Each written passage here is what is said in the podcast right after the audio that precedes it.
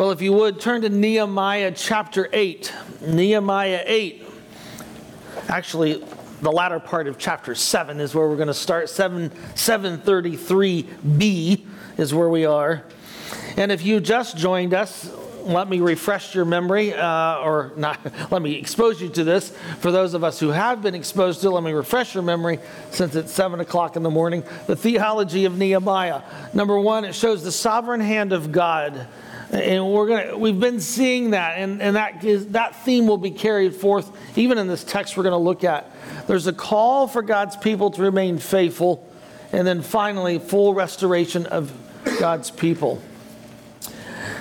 Giving you again a little bit of a timeline. In 586 the temple's destroyed in jerusalem and jews are taken into captivity. Actually occurred before 586 586 was the last deportation. Approximately, oh, um, well, that's in 586 and about 440s uh, BC, we have a group of Jews who return under the Persians and they rebuild the temple. It ain't what she used to be, but we have a temple under Zerubbabel. And a fellow who comes along shortly thereafter is Ezra, who's a scribe and a priest. And we're going to study Ezra in between Thanksgiving and Christmas. I know most people do Ezra first and then Nehemiah. Uh, COVID kind of changed our plan. But Ezra comes and he's a scribe and a priest. He's, he's, tr- he's seeking reform. 14 years he's preaching a message and a call for repentance. And we get to Nehemiah, he comes and his role is to rebuild the walls. So Nehemiah and Ezra are contemporaries. We've not seen Ezra's name mentioned in Nehemiah until now. And so if you would, look at verse 73b of chapter this is an unfortunate chapter break uh, that really should be with chapter 8 when the seventh month arrived, this is September, October. So our very time frame is what we're looking at.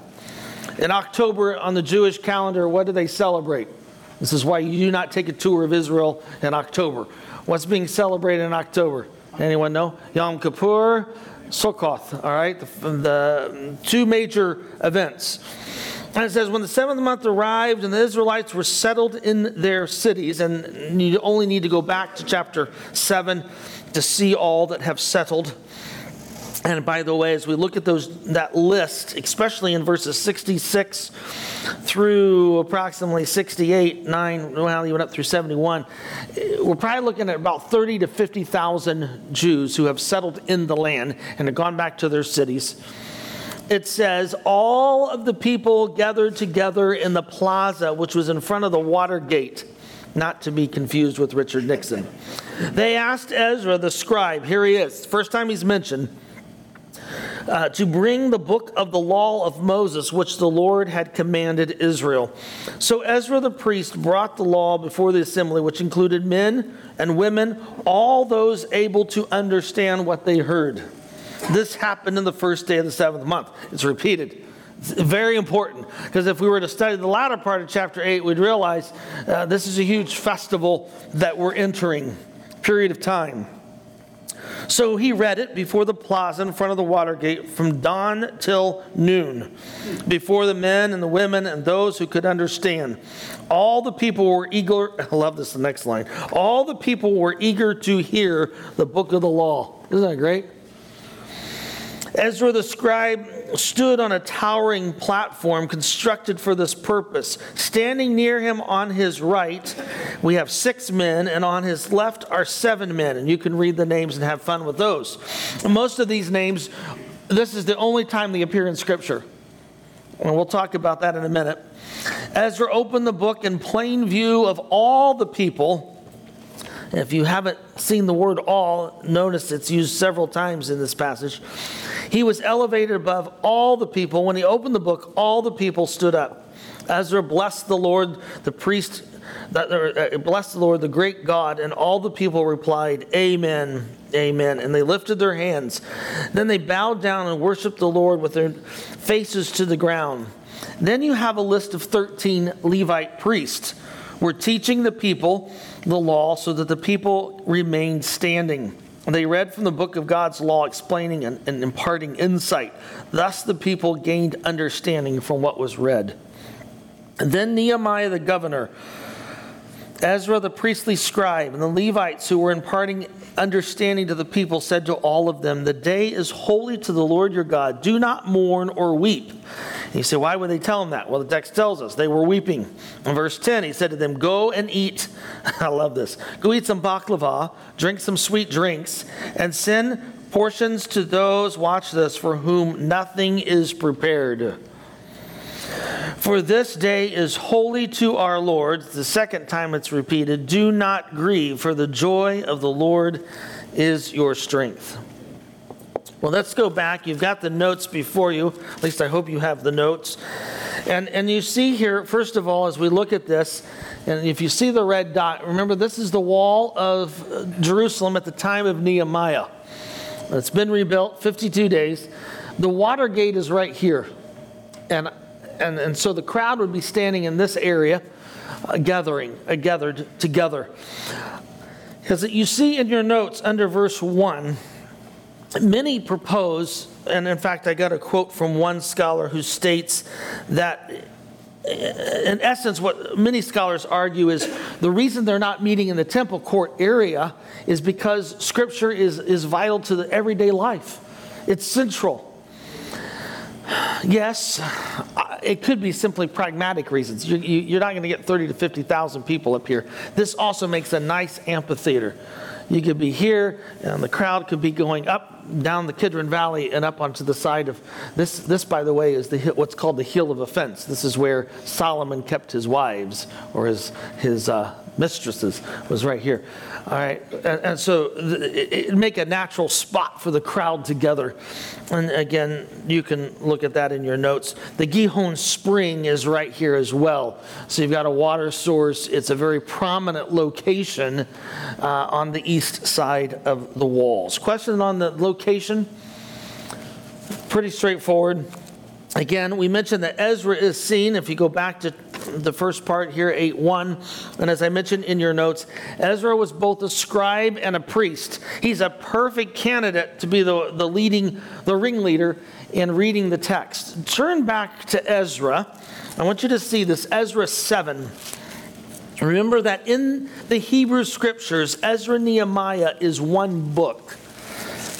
Um, it was divided later, but in if you pick up a Hebrew Bible, they are combined.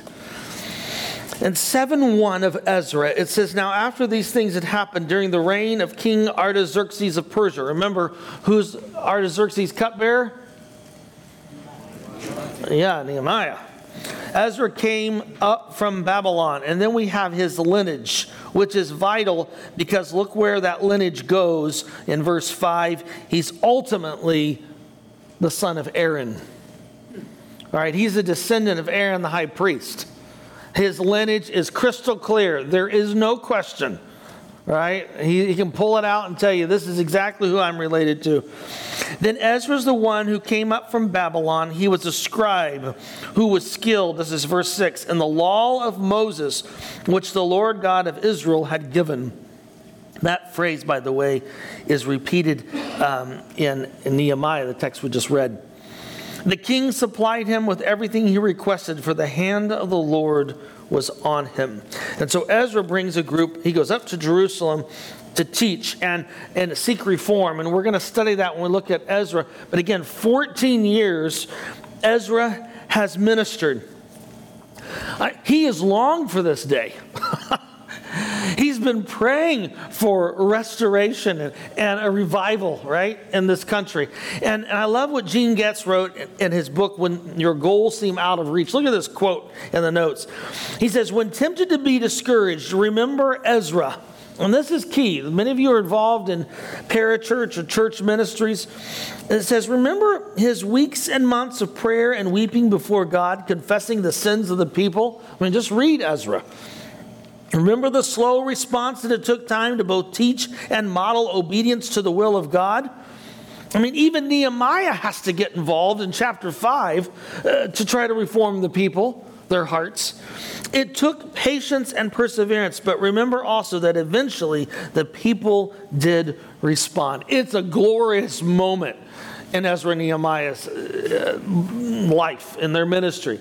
This very moment chapter 8, we have all of the Israelites gathered saying, Please read us the text. And we're eager to learn. It's what, it's what every pastor longs for. Here it is. And we're told, notice what the text says here that, that the scribes bring the book or Ezra brings the book of the law of Moses again, which God has commanded. Did they read read a part or all of the Pentateuch? That can be debated. Nonetheless, the law is read. Now, I got a question. We'll zip through this. We've talked on this one here. Let me just move ahead with answered prayer. Here's my question, and you've got space in your notes. What does importance of reading the law in Nehemiah 8 indicate concerning Scripture? What do you see in the text? Just help me out. Don't interpret, just observe. What do you see? Several things or uh, implications can be drawn from Nehemiah 8 here with the reading of the text. What do you see?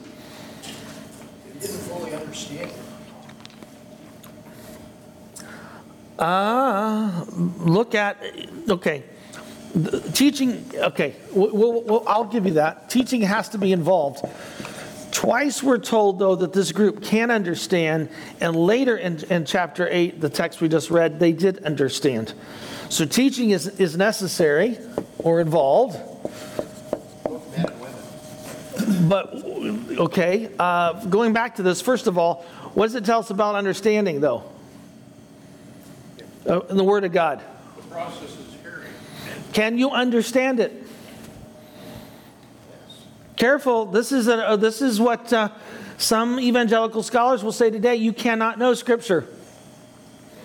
What does the text tell you? They could understood. I mean, this is key. Don't miss this. It's, it's, they can understand.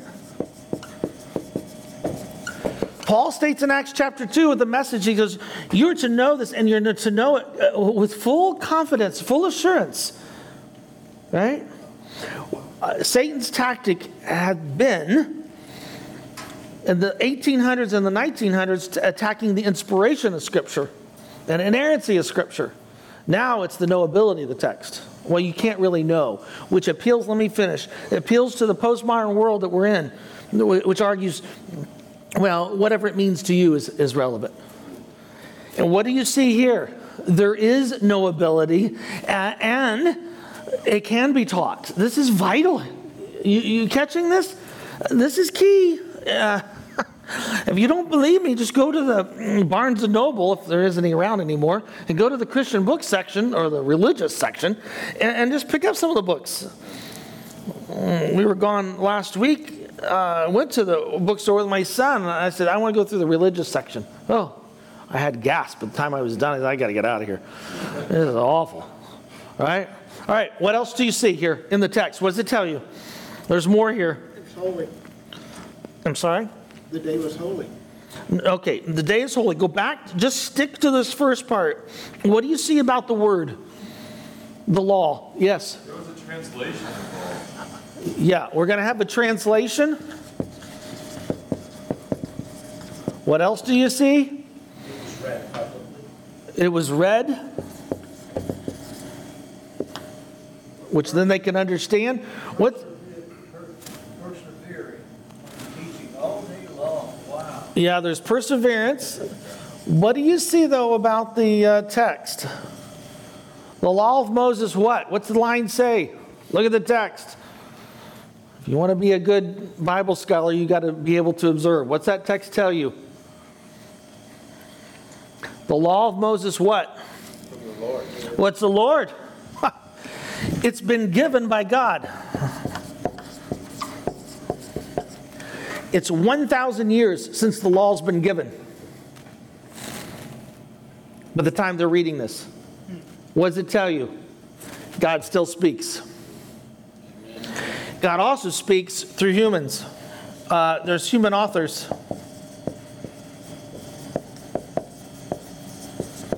Let me just give you a side note. This is free for Bible study. Observation is key. I remember Howard Hendricks when, we t- when he taught Bible study methods. The, the first assignment was you had to take Acts 1 8 and make 50 observations from one verse. He said, I don't want to know how many letters are in the verse. Right? And you came back, and of course, you could see the students' faces. They're like, oh, you know, 50 observations. I finally did it. He goes, Great. I want 50 more next week. Same verse, Acts 1 8. Keep looking at that text. Don't interpret, just look, and you can see this is key. It's given by God with an implication they can understand the text. Human authors are involved. There is accountability that is required. It's relevant, even though it's a thousand years old. They're able to understand it's binding. I mean, all of this is, is seen here in this text. It's, it's key. Of all the things to do in the midst of the walls done, the gates are done, do we have a party? Time of fellowship? A praise service? No. Ezra comes out, and what does he do? He reads scripture for hours on end. If you want to see a revival, I will argue it's this. This is where it starts, and this is why I love what Iron to Iron is doing. It's vital. Teaching the Word, studying the Word. And I'm starting to preach, so I'll move on. But you, you get this idea, right? And, and so when you do your Bible study, and uh, spend some time, just set every, you know, immediate instinct is to, to read a verse and say, okay, how does that apply to my life? Yeah. Step back a second and, and first spend some time just observing. What do you see happening in the text? Don't even interpret. So you don't want to say, well, this suggests or it appears that uh, this connection. No, no, don't go there even. Just observe. Then you can move to interpret and then eventually application. But if you start with application, you could wind up in one crazy little place, right? So observe the text. And as you look at this text, there is so much that's being said about the Word of God, it's unbelievable. In fact, well, anyway, I am going on. So, chap, verse, any other comments? God, God enables them. Uh, yeah, God, yes, He does. These people were Babylonian. I mean, we, we like to think of them as Jews, but they had been in Babylonia for 70 years, and Nehemiah was born and raised in Babylonia. These people were Babylonian. They, had, they must have had the word with them. When, when Second Kings takes everything away from them, the temples, the walls, everything, and, and Nebuchadnezzar comes through Somehow they must have taken the scrolls with them. Most scholars would argue, well, we know from intertestament literature that this is where synagogues started. Uh, before this, synagogues weren't. Why would you need a synagogue? You go to the temple. But now the temple's gone, you know, and it's also where oral law started to uh, occur. Uh, and so when Jesus comes onto the scene, and there's a debate about when you can divorce someone, that's not in the law. This is oral law that has been now, and, and tithing, etc., that keeping the Sabbath and all these rules and regulations. Where did that all arise? In the intertestament period. Why? Because we're latching on to tradition. Tradition. If you're losing everything that your identity, the temple, you got to secure this. And so, this idea that we have a phone game going on, you know, where it's passed on to generation to generation, it's lost, uh uh-uh. uh. That's a bunch of hogwash. I mean, if you think that, look at the, well, now I'm really starting to preach, but look at the Dead Sea Scrolls, right, that were found. You know the Dead Sea Scrolls, 1948, they found about 800, now it's almost 900 fragments, uh, or partial scrolls or, or full scroll, like Isaiah. Those writings are 200, most of them are first century or 200 BC. The oldest Hebrew text we had at that point was the Masoretic text at 800 AD, a thousand years later, and there is very little variance. So, this is, though we are a thousand years since Moses delivered that law at the time of Nehemiah, preservation of the text is vital. It's their identity. And, and, and again, look at the importance of the Word of God to the people. Anyway, well, ver- yes. Larry. Can we talk about the restricted access to God's word at that point? They brought, it was like there was one copy that was kept somewhere. Well, there'd be uh, limited scrolls. Um, I'm not sure about the literacy rate at this point, but throughout Jewish history, um, most were literate because uh, you were trained, at least the, the boys were. Um, but nonetheless, uh, we, we have one, still, we don't have a Xerox machine, right? And so scrolls would be limited. Even in the, even in the early English history, right? A few hundred years ago, you had the Great Bible that was chained to a podium at the church, and that's where you went to read Scripture. Not everyone had. You know how blessed we are to have a, multiple Bibles in our house. This just wasn't the case. And the same here. Well, verse 2 states that, someone highlighted this, we don't just have men, but we also have women. I'm reminded of Deuteronomy 6 that you're, you're to teach this to your children, and, and all are to, to be brought in and to study this. And so we see, as well as in this reading of the law, that it lasts from uh, early morning until noon, which again, we're talking probably about six to seven hours. This is a long process. Uh, I love it when people complain they have to stand during the worship time. they stood the whole time. All right, so it's amazing. I'm sure there was some folks who had to rest, but the reading is from a large platform. The, the term here is used of Solomon, and not a lot of people want to, to use it for the temple area, but I think what we're dealing with is the same word that's used of the Solomonic um, period where Solomon stood on that platform and he dedicated the temple. Why do we need a ta- it- it- the word also could mean tower. Why? You got 30 to 50,000 people.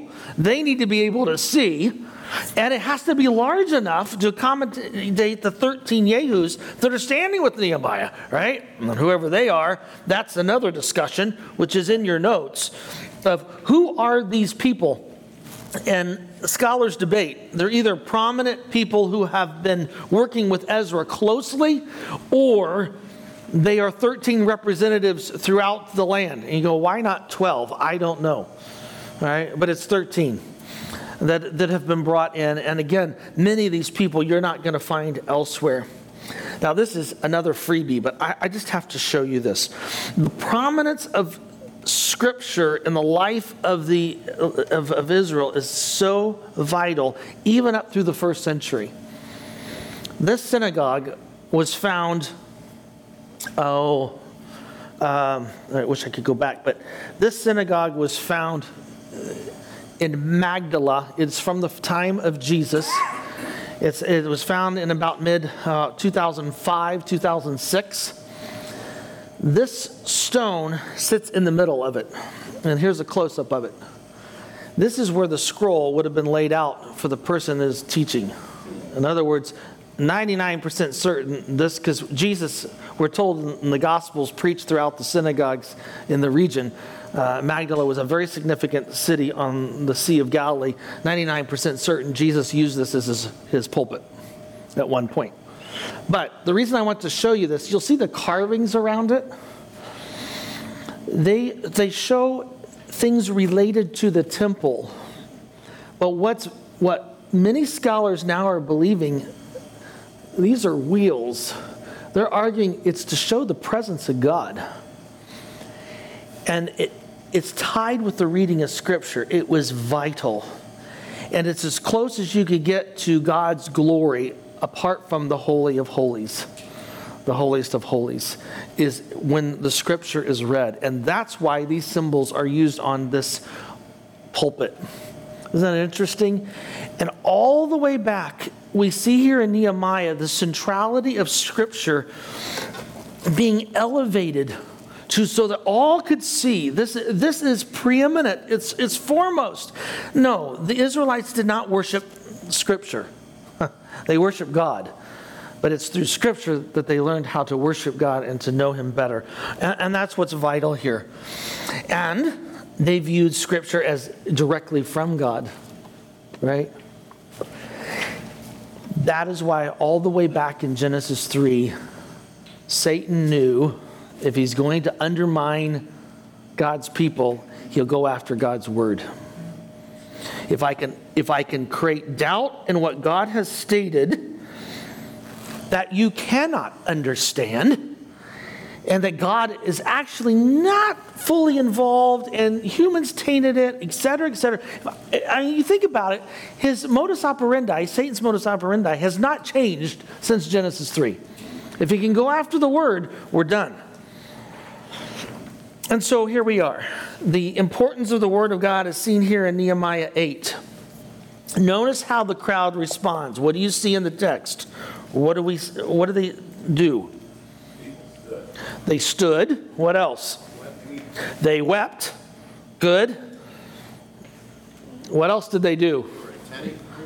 They they were attentive. They praised. They lifted their hands, which sign of, of uh, uh, uh, obedience or submission. They responded, amen, Amen. They consented to what was being read and they bowed and bowed and worshiped. They fell on their faces. All of these are responses that we see in the text. Now, this passage becomes a little difficult to translate when we get to verse 7 and moving into verse 9 with Nehemiah. And the question is okay, now we, we had the 13 men on the platform, but now we have 13 Levites, that is priests, that are going around teaching. Uh, where are they, is number one. And number two, what are they doing? while the text is being read. And, and by the way, the, the men that are standing with Ezra probably helped in the reading, is what is suspected. They took turns reading the text, is what some scholars argue. But what do you do with these 13 priests? They appear to be among the people. And the teaching, some scholars argue, because rabbinic writing states that what they were doing was translating the Hebrew text into Aramaic. Because just as you noted, they are from Babylon, and Aramaic is the native tongue, and Hebrew has been lost. And so they're translating the text for them. And that's what, again, a rabbinic writing states in interpreting this passage. However, the Hebrew term seems to suggest more than just translating, they're actually interpreting and exegeting the text, explaining it to the people as it's being delivered. So they're kind of going along, uh, mingling among the crowd, saying, Now, you understand what's being said? Let me tell you about this. This is what this is indicating. And so they're, they're going among the masses, and that appears to be what's happening here. the confusion then in verse 9 is that when Nehemiah the governor, the, the, the phrase here is they, it's like, okay, who's doing the, re- well, they're all involved, I think is what Nehemiah is, or the text is stating here. That Nehemiah, Ezra, the 13 men that are reading, the 13 Levites together, they are presenting the word, and together they're helping the people understand. And by the way, that's the fourth time understanding of the people is highlighted in this short section. All right? And so that, that appears to be what is taking place here. Again, there is some confusion on it. So as we move, we find that Nehemiah now leads in verse 9, doesn't he? We had Ezra, and now we move to Nehemiah. Again, he takes the lead. And as we see, the people are weeping. And again, scholars debate why. Could it be that they, they are just overwhelmed with the beauty of God and His Word? That could be. I think there's part of that. There's no doubt about that, right? Um, I think there's nothing more powerful at times than just hear someone reciting Scripture from memory. It's very moving. Um, and, and so there's, there's part of that. Uh, many scholars believe, however, th- the weeping is from remorse, guilt. They've blown it.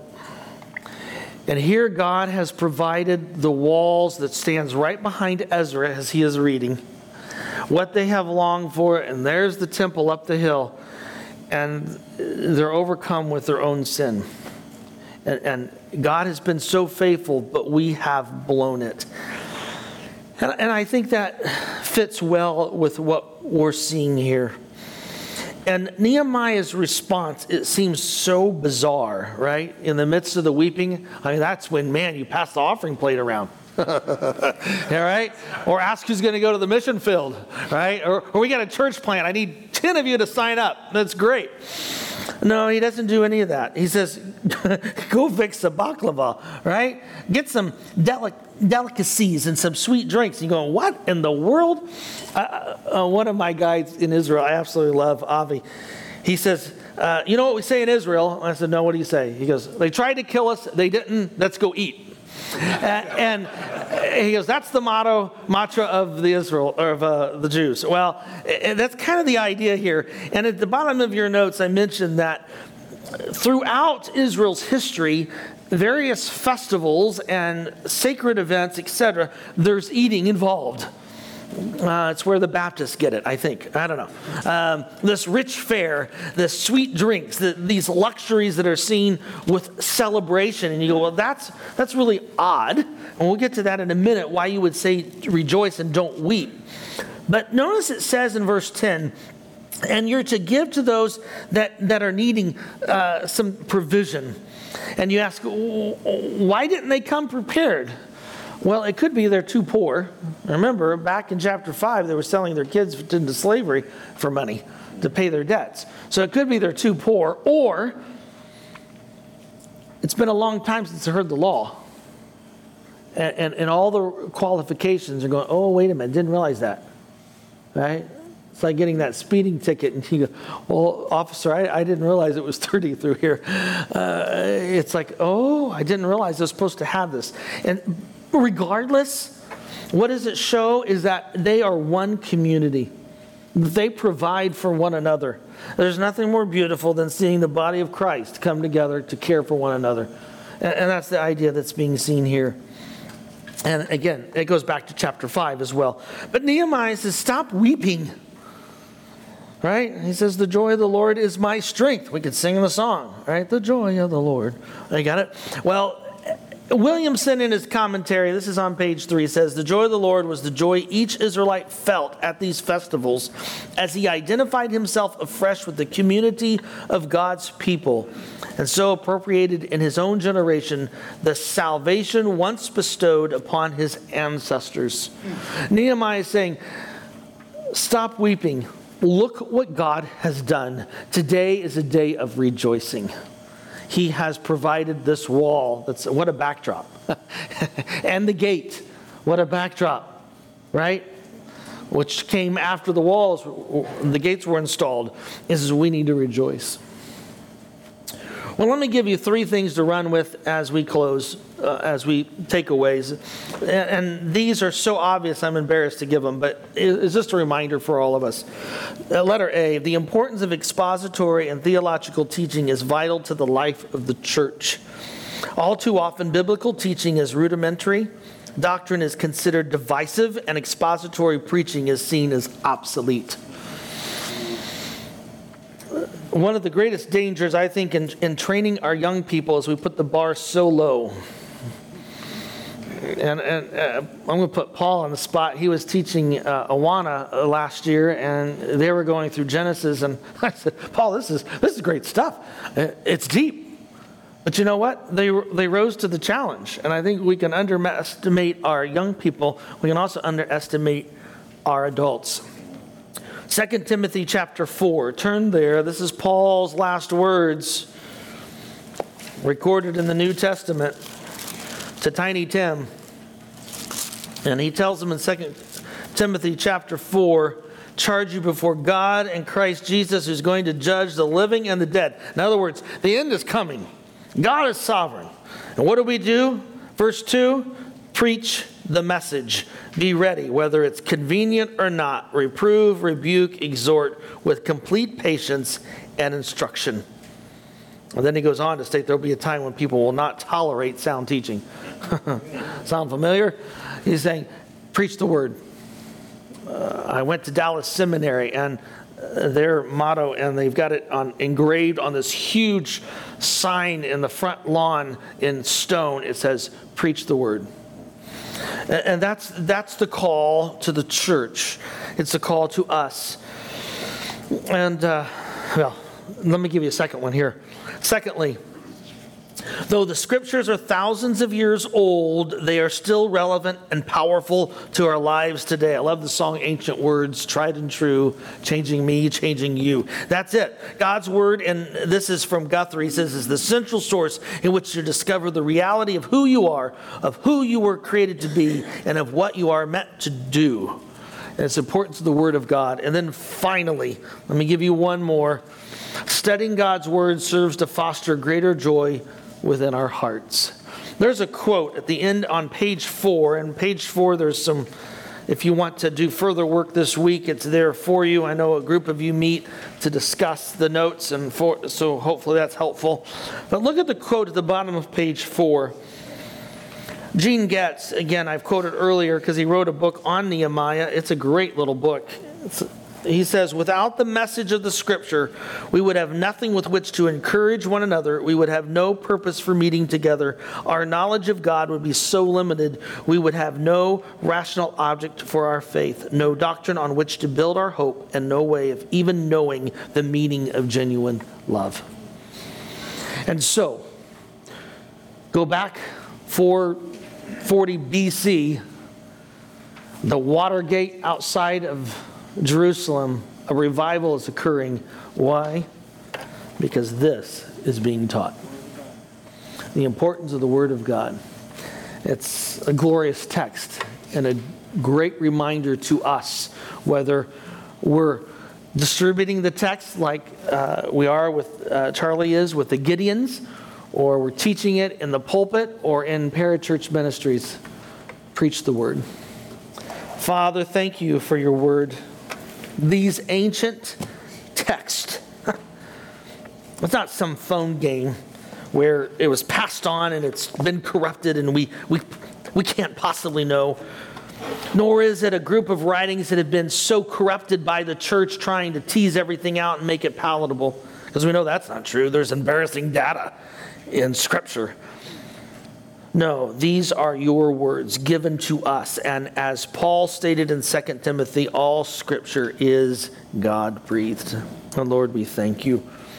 We need a revival in this land, and as we can see, it comes through the power of your word. May we be mindful of that even today. In Jesus' name, amen.